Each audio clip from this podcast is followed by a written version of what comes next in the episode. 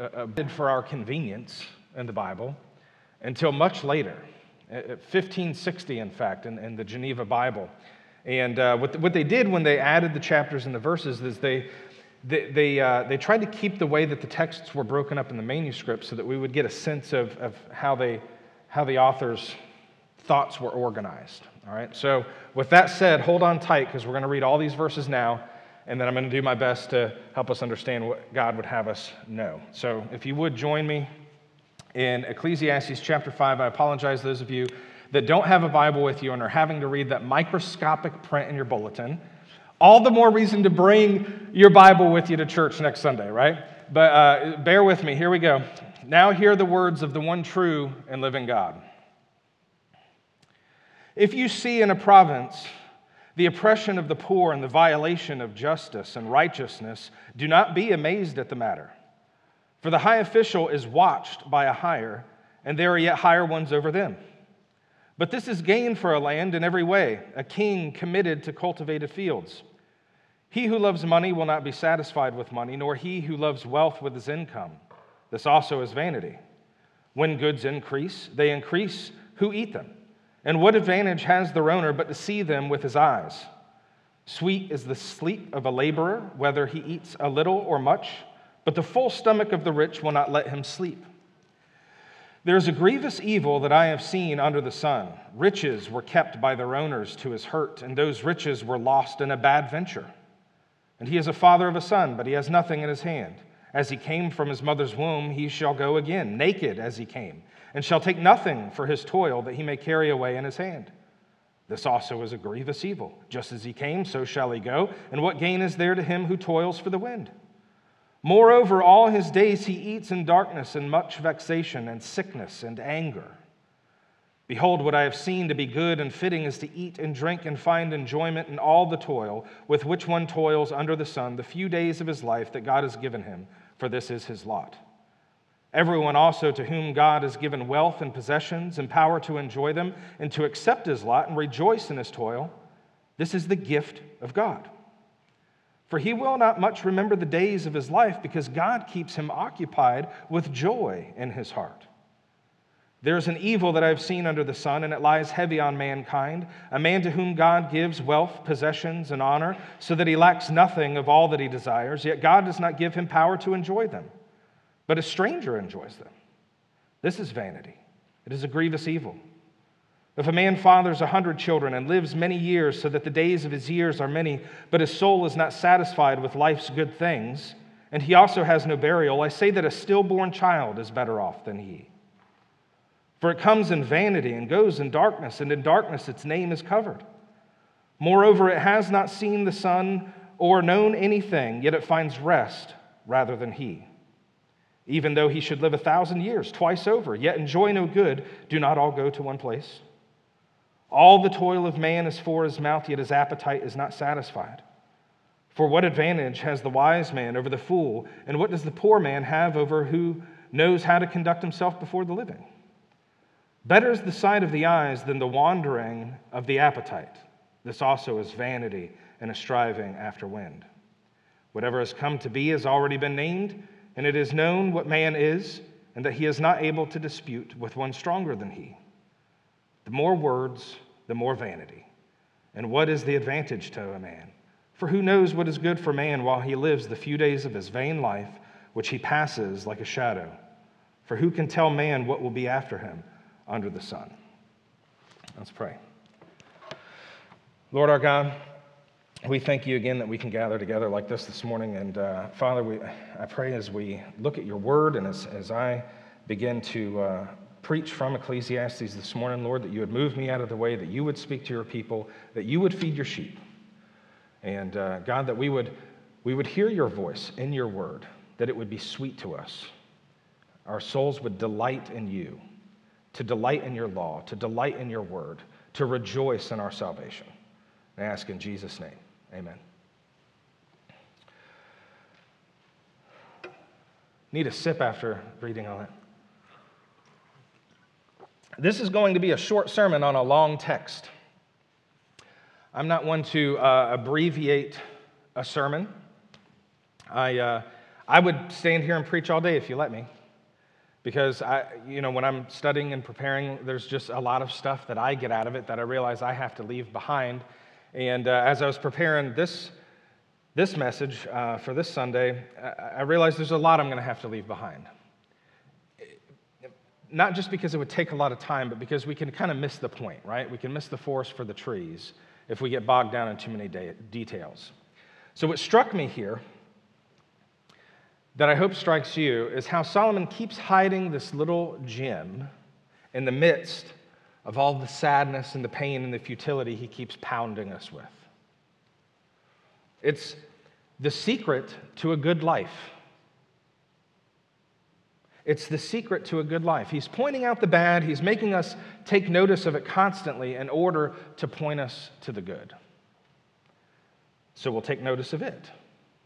And the goodness that he points us to is, is that the only things that can truly be enjoyed in this life under the sun are these things he keeps describing as gifts from God.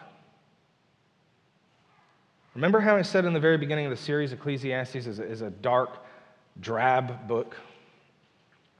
We can't really get around that, and there's no reason for us to apologize for it. It's, it's the way that it is. Uh, but I, remember, I also told you from the very beginning that there's great beauty in the book. And what Solomon does throughout is he, he makes us take a look around at the tragedy of a fallen and broken world. And he points out to us that our, our satisfaction, the satisfaction for the desires that we all have inside of us, they can't be found here under the sun. We recognize we have these desires, so that it points us to the reality that the satisfaction for these desires does exist, but we can't find it if we're just looking down here. He sobers us up to that point. He puts us in our place. He makes us sit in the consequence of the fall and original sin. And he makes us look around and take stock of what our rebellion cost us. That's why it's so sad. It's the human story without God. Why does he put us through that? Why does he, does he drag us through the mud in this book? Well, how bright would the stars appear were it not for the black backdrop of the night sky? Ecclesiastes is dark, kind of drab, but don't miss the stars. What we have pop up here, And, and back in chapter two, verses twenty-four, uh, chapter three, verses thirteen and twenty-two, now here in chapter five, verses eighteen through twenty, and then again later in chapter eight, verse fifteen, and again in chapter nine, verse nine, is what Solomon says he's been looking for, which is what is good for the children of man to do under the sun the few during the few days of their life in the midst of all the trouble and all the pain and all the drama and the grief. All those verses say the same thing. Here's what's good for the children of man to do, to eat, drink, and find enjoyment in his toil. Why? Because that is his lot. It is the gift that God has given him while he lives under the sun. How can we enjoy it? Fear God. Acknowledge it as a gift from God. You know, as a baby believer reading Ecclesiastes for the first time about eighteen years ago, when I read the whole eat, drink, and be merry verses in Ecclesiastes, I was kind of confused. Yeah? I was like, isn't that a Dave Matthews song? And isn't he talking about something different? And it sounded, it sounded kind of hedonistic, right? It, it, you know, it, isn't that what the world believes? Just indulge yourself? For, because life is short? Is that what Solomon is saying here? Well, kinda. But here's the thing. Solomon has already shown us in earlier, earlier chapters of the book that trying to enjoy God's creation, apart from acknowledging him as the one who made it and gave it to you, doesn't lead to satisfaction. It leads to frustration. We saw the first time he said, eat and drink and find enjoyment in your toil. He says in the very next verse, this is chapter two, verse twenty-five, he says something about having stuff and not being able to enjoy it, not having the capacity or ability to enjoy it, because God is the one who provides the stuff and the enjoyment of it. The stuff doesn't give you joy. God gives us the stuff and the joy. So how can we enjoy the little things in life? Fear God and recognize them for the gifts of God that they are. There are these little things that can be enjoyed under the sun if we enjoy them rightly. I heard it put this way once. It's like God gives your neighbor ten cans of peaches, and he gives you one. And you're tempted to believe that he's received the greater blessing, right? But God gives you a can opener. The other guy thinks he's got it made, but really all he's got is frustration. You know, he, he either bloodies his fingers trying to rip the can open, or he ruins the peaches trying to smash it open with a rock. You have the ability to enjoy the little you have and savor every morsel because God has given you the ability to enjoy it. We've, we've talked before about this, but the, the, the trick then becomes practicing contentment, doesn't it? And that's, that's come up a lot so far in the series. It's coming up again today. Recognizing what comes from the hand of God as a gift and being able to enjoy it for the gift that it is. That's the secret to a good life under the sun. So, big text, short sermon. There's a misprint in your bulletin, by the way, and that's my fault. The title of today's sermon is not The Problem of Pain. We did that one already. The title of the sermon this morning is The Secret to a Good Life. And I've only got two points. The secret to a good life is contentment. The secret to a good life is the death of the only good man. And you say, well, that's, that's, that's two secrets. No. Because I think if we're tracking with Solomon, we can't have the former without the latter. I'm not sure you can have the former without the latter. Contentment in who Jesus is and what he has done for us is what allows us to be content with what we're given and to be content in our circumstances. You tracking with me? Is that like overstated? You buy that? You know, I mean, just because I say things doesn't make them true. But seriously, you don't think you can have contentment without it being given to you, do you? I mean, isn't that just something else we have to rely on God for? We can't even do that in our own strength, can we? So contentment is the secret to a good life. And the way we have contentment is by acknowledging and accepting that God is sovereign, that everything that we have is a gift from him, and even our ability to enjoy what has been given to us is given to us. Whether it's a lot or a little, it's a gift. The ability to enjoy the gift is a gift. We can be content with what we have when we're content with God's sovereign plan, working out through all the course of human history. We can be content with what we have when we have an understanding, a security in who Christ is and what he is, what he's doing throughout human history, his, his redemptive purposes. And we can't know he has redemptive purposes. And we can't know that he has purposes for the pain, for the misery, for the grief that we all have witnessed and experienced ourselves unless the Holy Spirit reveals it to us. And the Holy Spirit only reveals it to those for whom the sinless Savior died. So the secret to a good life is the death of the only good man. We'll go through all these verses now, but the, uh, the meat is kind of in the middle. So our concentration is going to be on verses eighteen and twenty, eighteen through twenty rather. I'm going to read those again because I know I, I hit you with a big wave of, of words there a moment ago. So if you'll look back there at verse eighteen, He says, "Behold, what I have seen to be good and fitting is to eat and drink and find enjoyment in all the toil with which one toils under the sun the few days of his life that God has given him, for this is his lot. Everyone also to whom God has given wealth and possessions and power to enjoy them and to accept his lot and rejoice in his toil, this is the gift of God. For he will not much remember the days of his life because God keeps him occupied with joy in his heart." I love that last verse. Don't you? You know, again, it's going back to what I was saying before. You know, don't miss the stars. Don't get beat down and hammered with all the bad stuff he's taken us through. He, he will not much remember the days of his life because God keeps him occupied with joy in his heart. Don't miss it. He, he says this on the heels, right, of, of all these other more bleak observations that are, are, are part and parcel of, of the whole book. You know, oppression and injustice are inevitable, verse eight. Uh, greed is insatiable, verses ten through twelve. Whatever is not lost in a bad venture is going to be lost at death.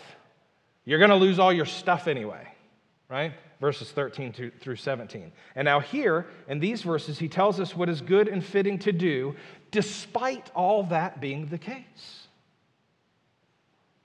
Eat, drink, and find enjoyment in your toil and the fruit of your labor, recognizing it has been given to you for you to enjoy. And God says he will not much remember the days of his life. We will not much remember the, the, all the stuff about God's plan that we don't really like and complain about, because God keeps us occupied with joy in our hearts. He goes on right after that to, to say there, there are some that God gives wealth and possessions and honor to, more so than the rest of us perhaps, but he doesn't give them the ability to enjoy it, right? That's the, the ten cans of peaches and no can opener thing, right? He even lets some of what that person may have, all, all these possessions and wealth, they don't have the ability to enjoy them. And then, in fact, as it turns out, they're given to somebody else for them to enjoy. And we've seen that happen before and throughout the course of the book and in our own lives. And the other thing he gets here is you don't have to be rich to have satisfaction in your labor. Did you catch this? Th- this one's important. We've, you know, I was talking with somebody just before Uh, the service started this morning about how we don't have to have this uber abundance in order to be generous with what God has given us.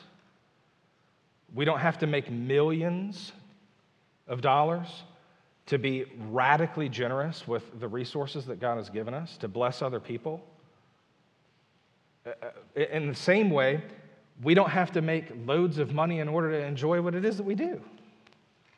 I mean, who says? Uh, you know, I know this sounds silly. Uh, if you look at my Instagram account, you'll see motorcycles, guitars, cameras, and boots. I like boots. And there's this boot maker in Southern California, and I think he's, I don't think he makes much money, y'all. But that man loves what he does more than anybody. I wish, I wish I knew five people who loved what they do as much as this guy does. He, he loves it.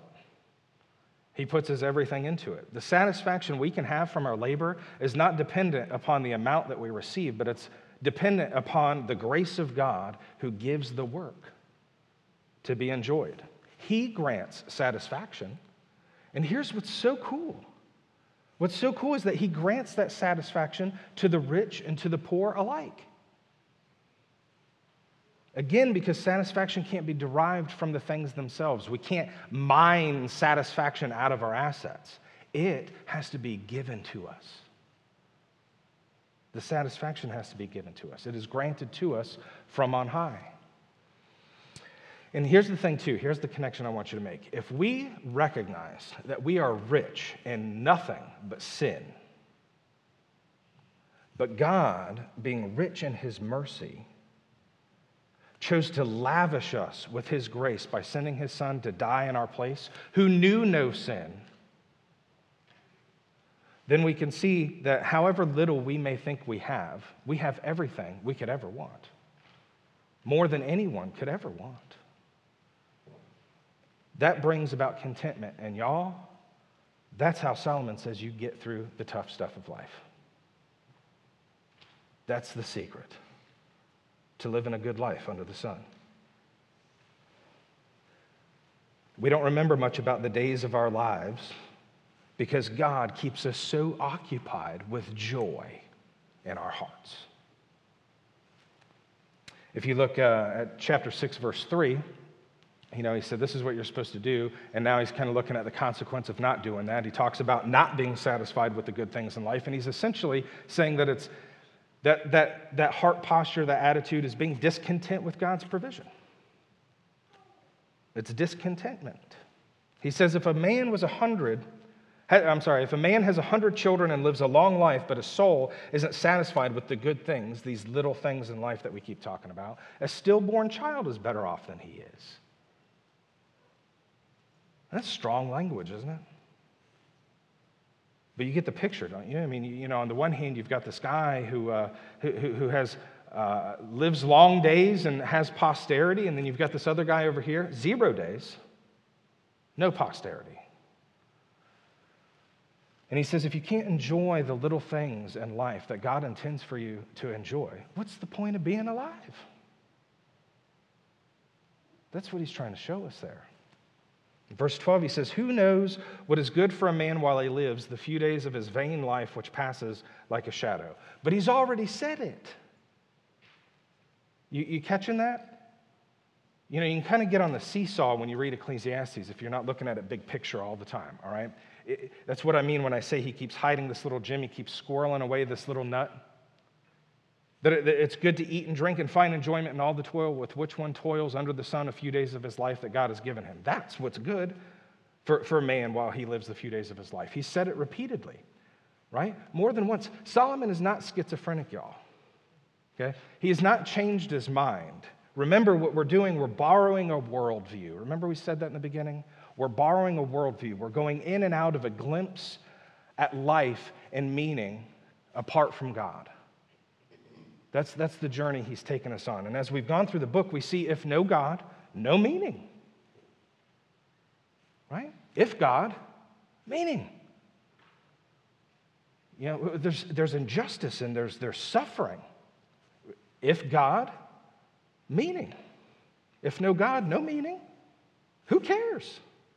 What difference does it make? Right? But, okay, so... Then, then God, and, and, and there's also suffering. Well, if, that, if that's the case, then I've got some complaints about the way God's running the show. Solomon says, stop right there. We're, we're going to draw the line there. Right? Solomon reminds us, no, no, no, no. God is in heaven. You are on earth. You are finite. God is eternal. You're a sinner. God, God is holy.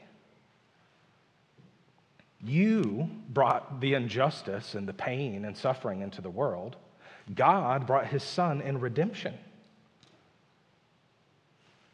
So Solomon weaves in and out of a biblical worldview and a humanistic one. He's weaving in and out of a, a, a biblical worldview and a humanistic one so that we can see what both of those columns add up to. And just being real, just being honest, both of those columns have a lot of questions in them. We don't have all of our burning questions answered here in this life under the sun.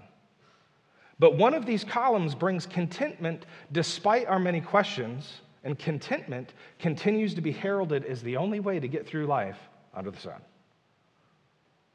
None of us will make it out alive. Some of us, praise God, will make it out in peace. The secret to a good life is contentment. And so the secret to a good life is the death of the only good man.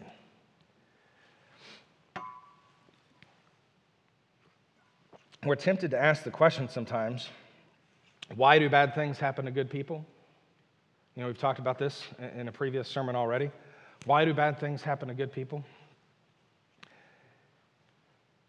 I don't know if any of y'all, I know some of you have, R C Sproul, Uh, pastor, theologian, prolific author, uh, had a wonderful ministry. He died just a few years back. He had the best response to this common objection to Christianity, or this, this big burning question that I've ever heard. Why Do bad things happen to good people? Sproul says this, that only happened once, and he volunteered. That only happened once, and he volunteered. The Lord Christ lived to be thirty years and change and never sinned. Not once. And, and unless we think about that for more than five minutes, it's hard for us to imagine, like even wrap our head around that. We might say, well, yeah, you know, well, I mean, he was God, so of course he didn't sin. Yeah, that's true. He's fully God. But he's also fully man. Not fifty-fifty. Fully God, fully man. Jesus was tempted. He knew temptation better than we do. How, how's that? What? Here's why. What happens when you're tempted? You cave in. And if you don't cave into that one, you're going to cave into this other one later on, and the temptation's going to be relieved. Jesus' temptation was never relieved. There was no relief. It just kept mounting up and mounting up and mounting up. And unlike the first Adam, and unlike all of us, he never caved in. He never gave in. And after resisting all that temptation, he willingly, he voluntarily went to the cross to suffer the wrath of God as if he had given in to every one of them. Whatever past sin comes to your mind,